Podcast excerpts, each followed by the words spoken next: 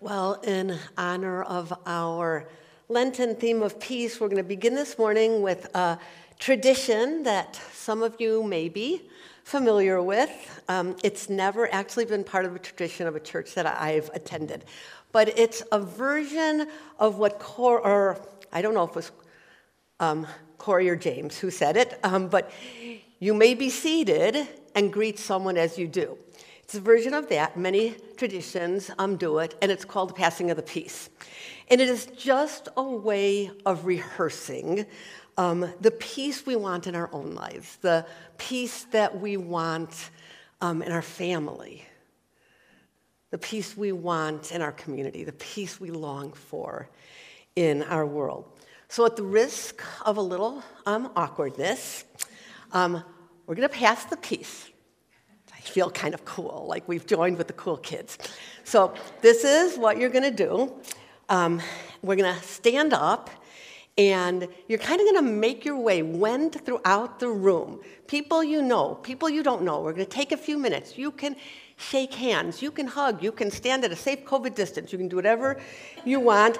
And what you're going to say to this person who you know or don't is, Peace be with you. And the person might say, Peace be with you, or they might say, And also with you. Um, and we're just going to take a few minutes and we're going to go walk through the rows and offer peace to your brothers and sisters. Okay, everybody understand the assignment? Okay, I'm joining in with this.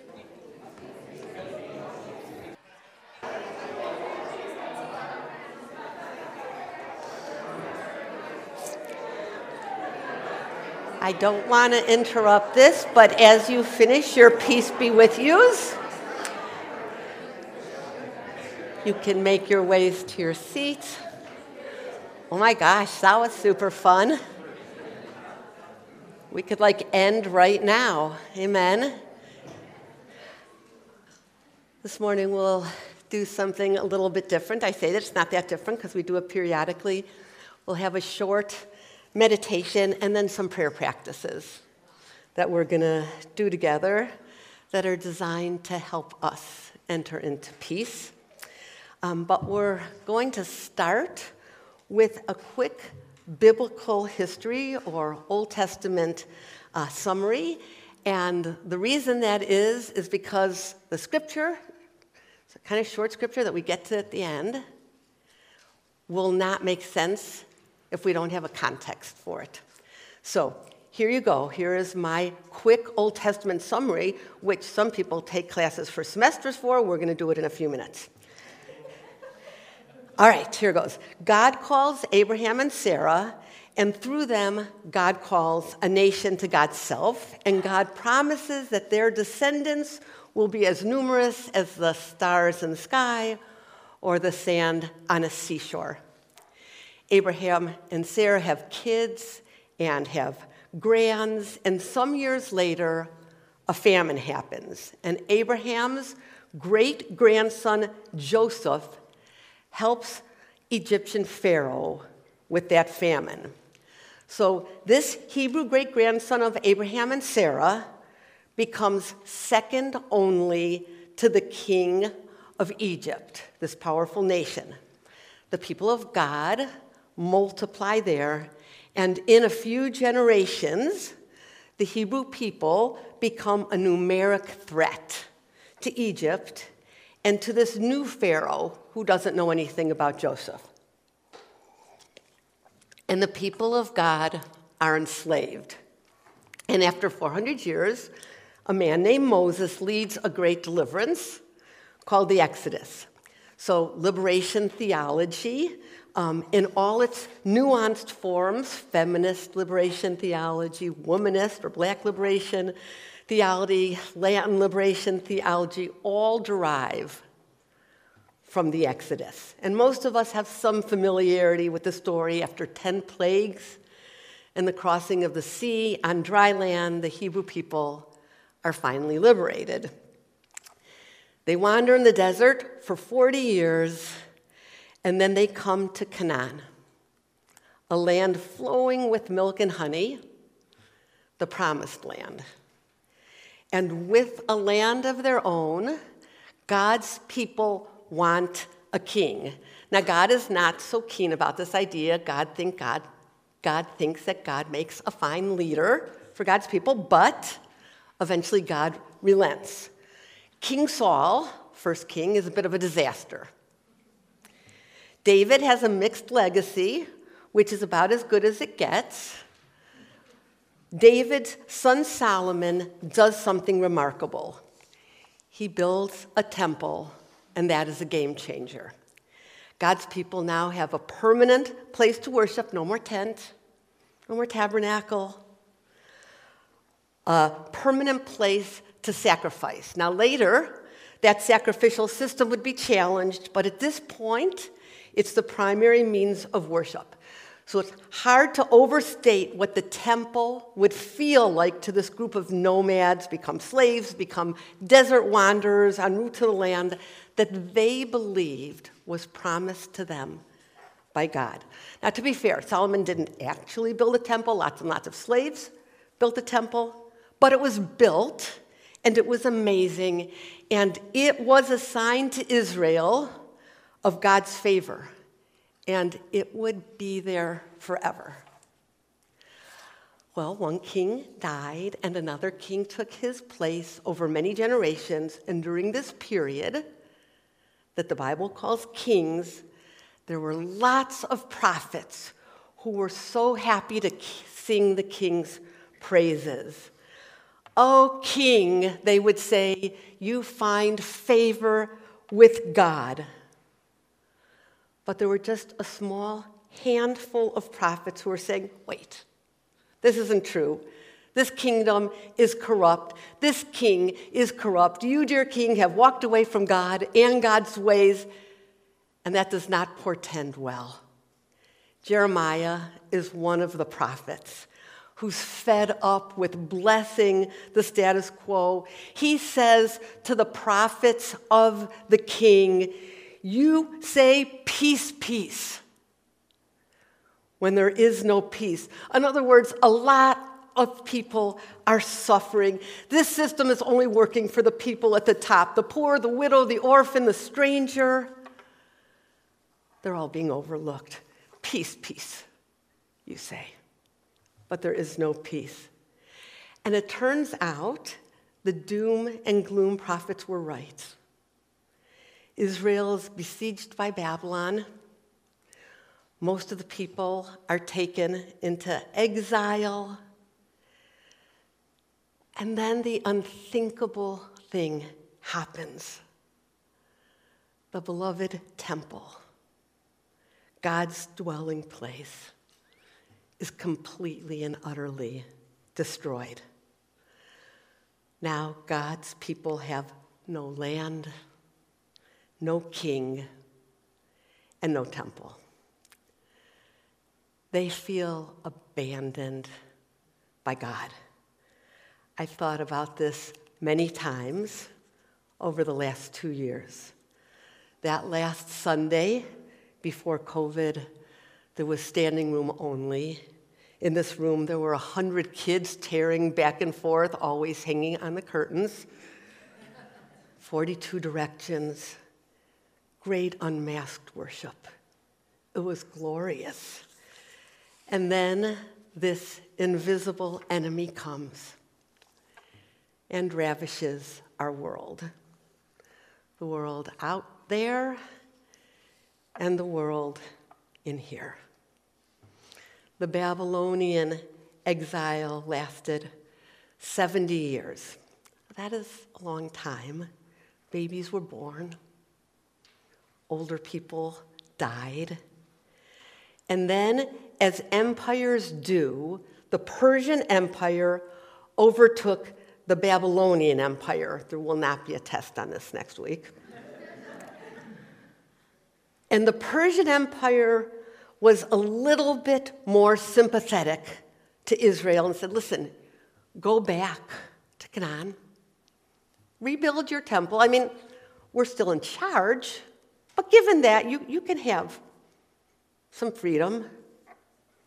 Okay, so kind of good news, sort of. Our scripture is short this morning.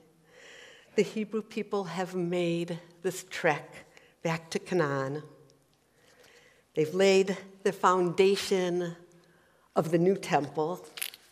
It's nowhere as grand as the old one, but it's something. And they're in their beloved homeland. So they've gathered together to worship God, to give thanks for the hope of a future, for another deliverance, sort of. And this must be one of my favorite scriptures. Now, I feel like I say that a lot, so I lose credibility with you. but I think when you hear this one, you're going to say, oh, yeah, that makes sense why she would say that. All right, so now I think that was pretty good giving you the whole Old Testament, right? About five or ten minutes. It's a lot more fun than my Old Testament class at Fuller Seminary. All right, here we go. Um, when the builders laid the foundation of the temple of the Lord, the priests in their vestments, and the trumpets, and the Levites, the son of Asaph, with cymbals, took their place to praise the Lord as prescribed by David, king of Israel. With praise and thanksgiving, they said to the Lord, God is good. God's love towards Israel endures forever.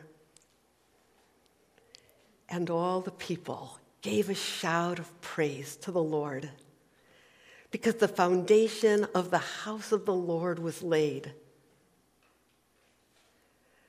But many of the older priests and Levites and family heads who had seen the former temple wept aloud when they saw the foundation of this temple being laid, while many others shouted for joy. No one could distinguish the shouts of joy from the sound of weeping because the people had made so much noise and the sound was heard far away. Last week, we had a lot more people for the first time. We had bagels. It wasn't yet spring break.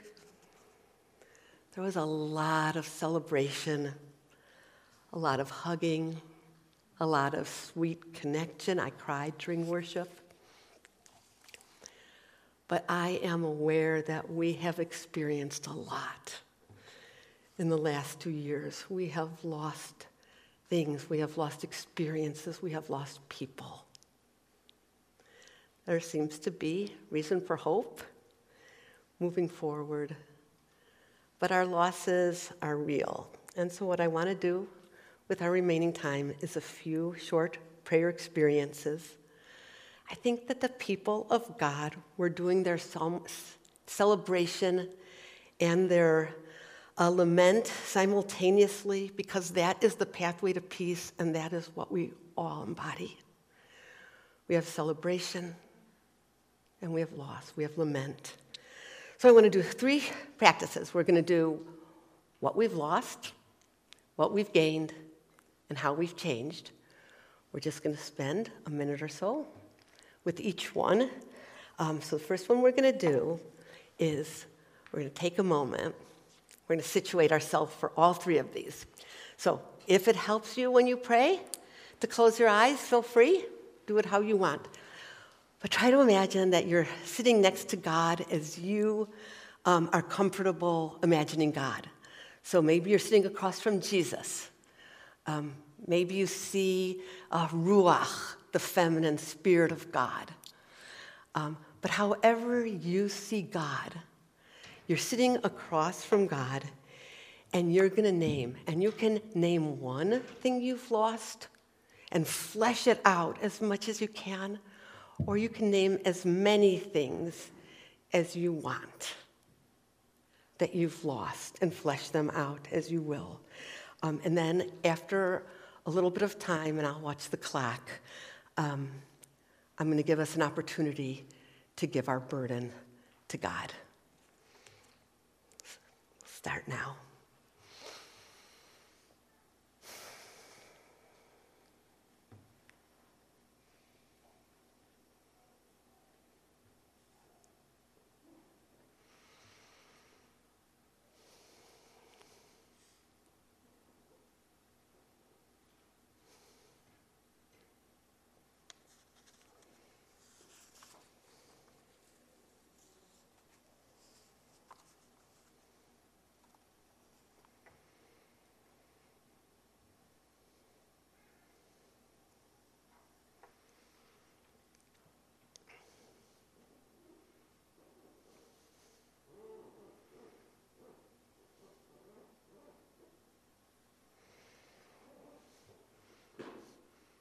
Please continue feel free to allow God to speak back, whatever's comfortable.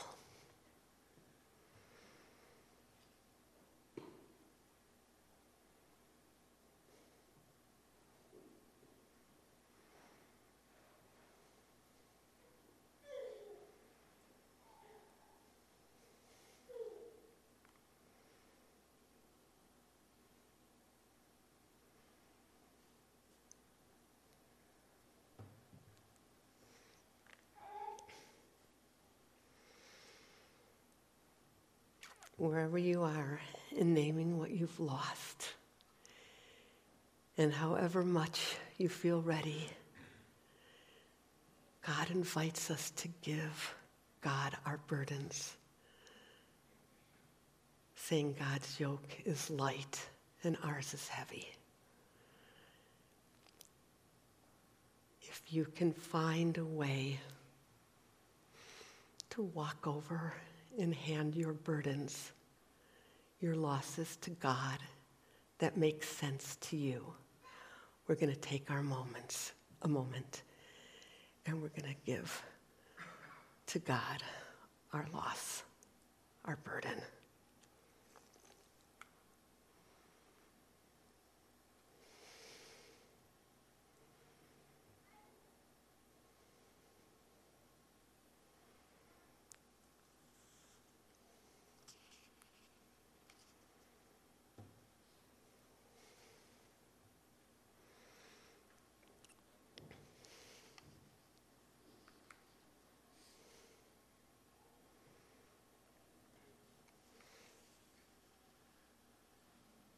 Amen. Okay. I'm sorry, we don't have more time to spend on all of these. Of course, we do, but not at this moment. So, number two, what have I gained? I spent my first year of COVID with Teresa of Avila. It was glorious. She's a Catholic mystic from about the 1200s, a saint. Teresa slowed me down. She opened my heart to an expanse of spirituality that stays with me to this day. What did COVID give you? What have you gained? God, and however you're seeing God still sitting across from you. And you're saying, This is what I've gained during this time.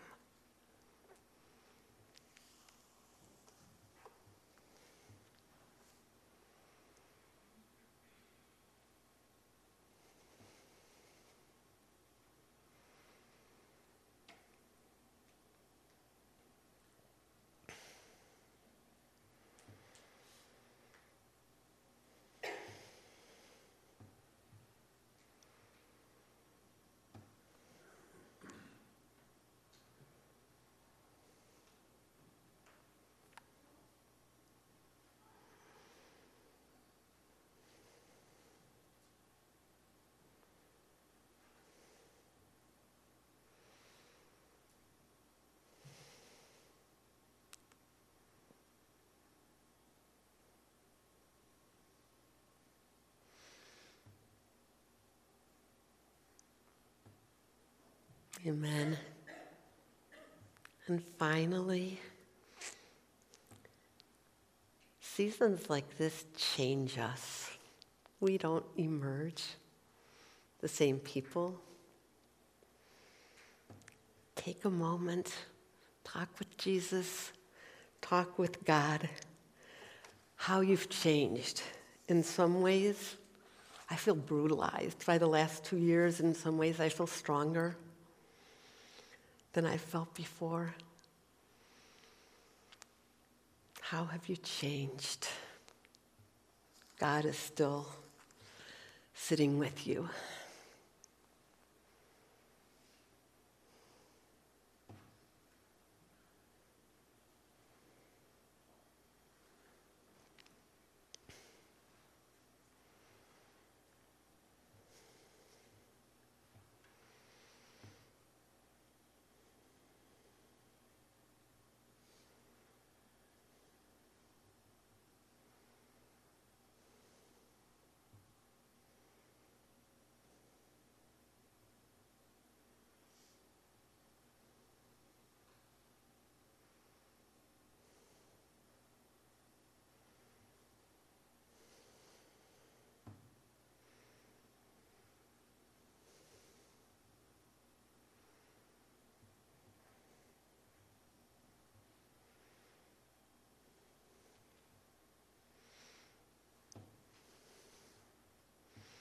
Amen.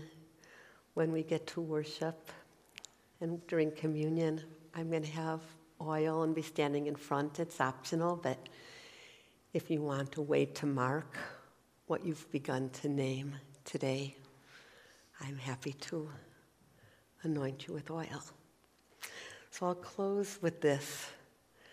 During the exile, that's what that period is called, those 70 years, and the post exilic period, so after the exile, much of the hopes and dreams of the people of God were shattered. Who's, who's God? What did it mean to be God's people? How do we understand God's promises? And in their brokenness, they felt an acute need to understand and to tell their story, the story of God and how they fit in, and to write it down. More than ever, they needed their history, their songs, their prayer, their origin story. It was during this time of exile and the years that followed that the Old Testament, as we've come to know it, was written and placed into canon. It was during this time of diaspora, some of the Jewish people didn't come back. Some settled elsewhere, and it was during this time that local houses of worship began to proliferate, early synagogues that we find today. It was during this time that new worship practices and new rituals emerged. I don't want to say the oft misused quote, what the enemy intended for evil, God used for good. I kind of don't like when people say that to me. I want to say it wasn't good, it was evil. But I do want to say God, who is always working towards good. God, who is love. God, who cannot be anything but love. God, who is God, will always bring beauty from ashes. Amen.